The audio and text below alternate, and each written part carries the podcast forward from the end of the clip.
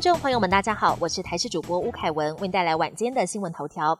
今天国内新增一点七万例本土个案，中重症跟死亡人数都持续减少，但境外一入个案却大增四百五十四人，是否又出现校正回归？指挥中心回应，用什么名词不重要，重点是回归事实。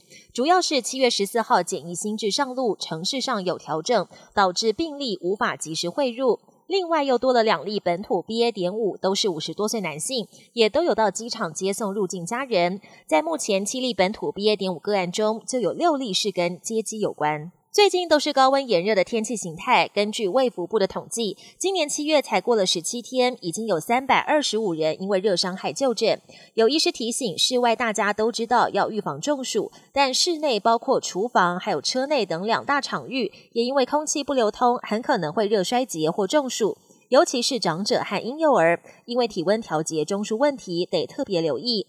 专家表示，通常中暑的人因为体温上升太快，无法察觉，呼吁周遭的人要尽快将中暑民众衣物解开通风，或是在腋下放冰块降温，否则体温不断的升高，死亡率很可能超过五成。炎热夏天补充水分的重要性，大家都知道。营养师提醒，不要等到身体已经感觉到渴了才喝水，因为瞬间大量的灌水，身体无法有效吸收，喝了等于白喝。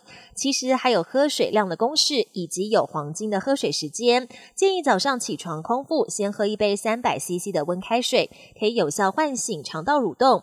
饭前一小时也可以补充一些水分，增加饱足感。在运动的前中后段，更应该适量的分段补水。国际焦点可能引发疫情的病毒接踵而来。非洲国家加纳官方十七号表示，当地已经出现两起传染力极强的马宝病毒死亡个案。由于它跟致死率极高的伊波拉病毒属于同一科，死亡率曾高达百分之八十八，目前也无药可医。加纳当局已经提高防疫警戒。乌干达一条五公尺长的恶魔巨鳄，十四年来夺走了八十几条人命，其中最小的才十二岁。不少村民吓得搬家，导致居民人数锐减。这条鳄鱼也被当地人称为“宾拉登”。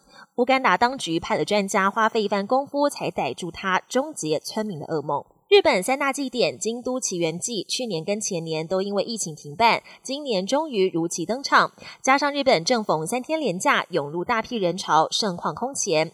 夏天是日本各种祭典登场的时候，但最近日本疫情反扑，也有不少祭典临时喊卡，令人扼腕。就怕办了活动，反而会让疫情一发不可收拾。本节新闻由台视新闻制作，感谢您的收听。更多内容请锁定台视各界新闻与台视新闻 YouTube 频道。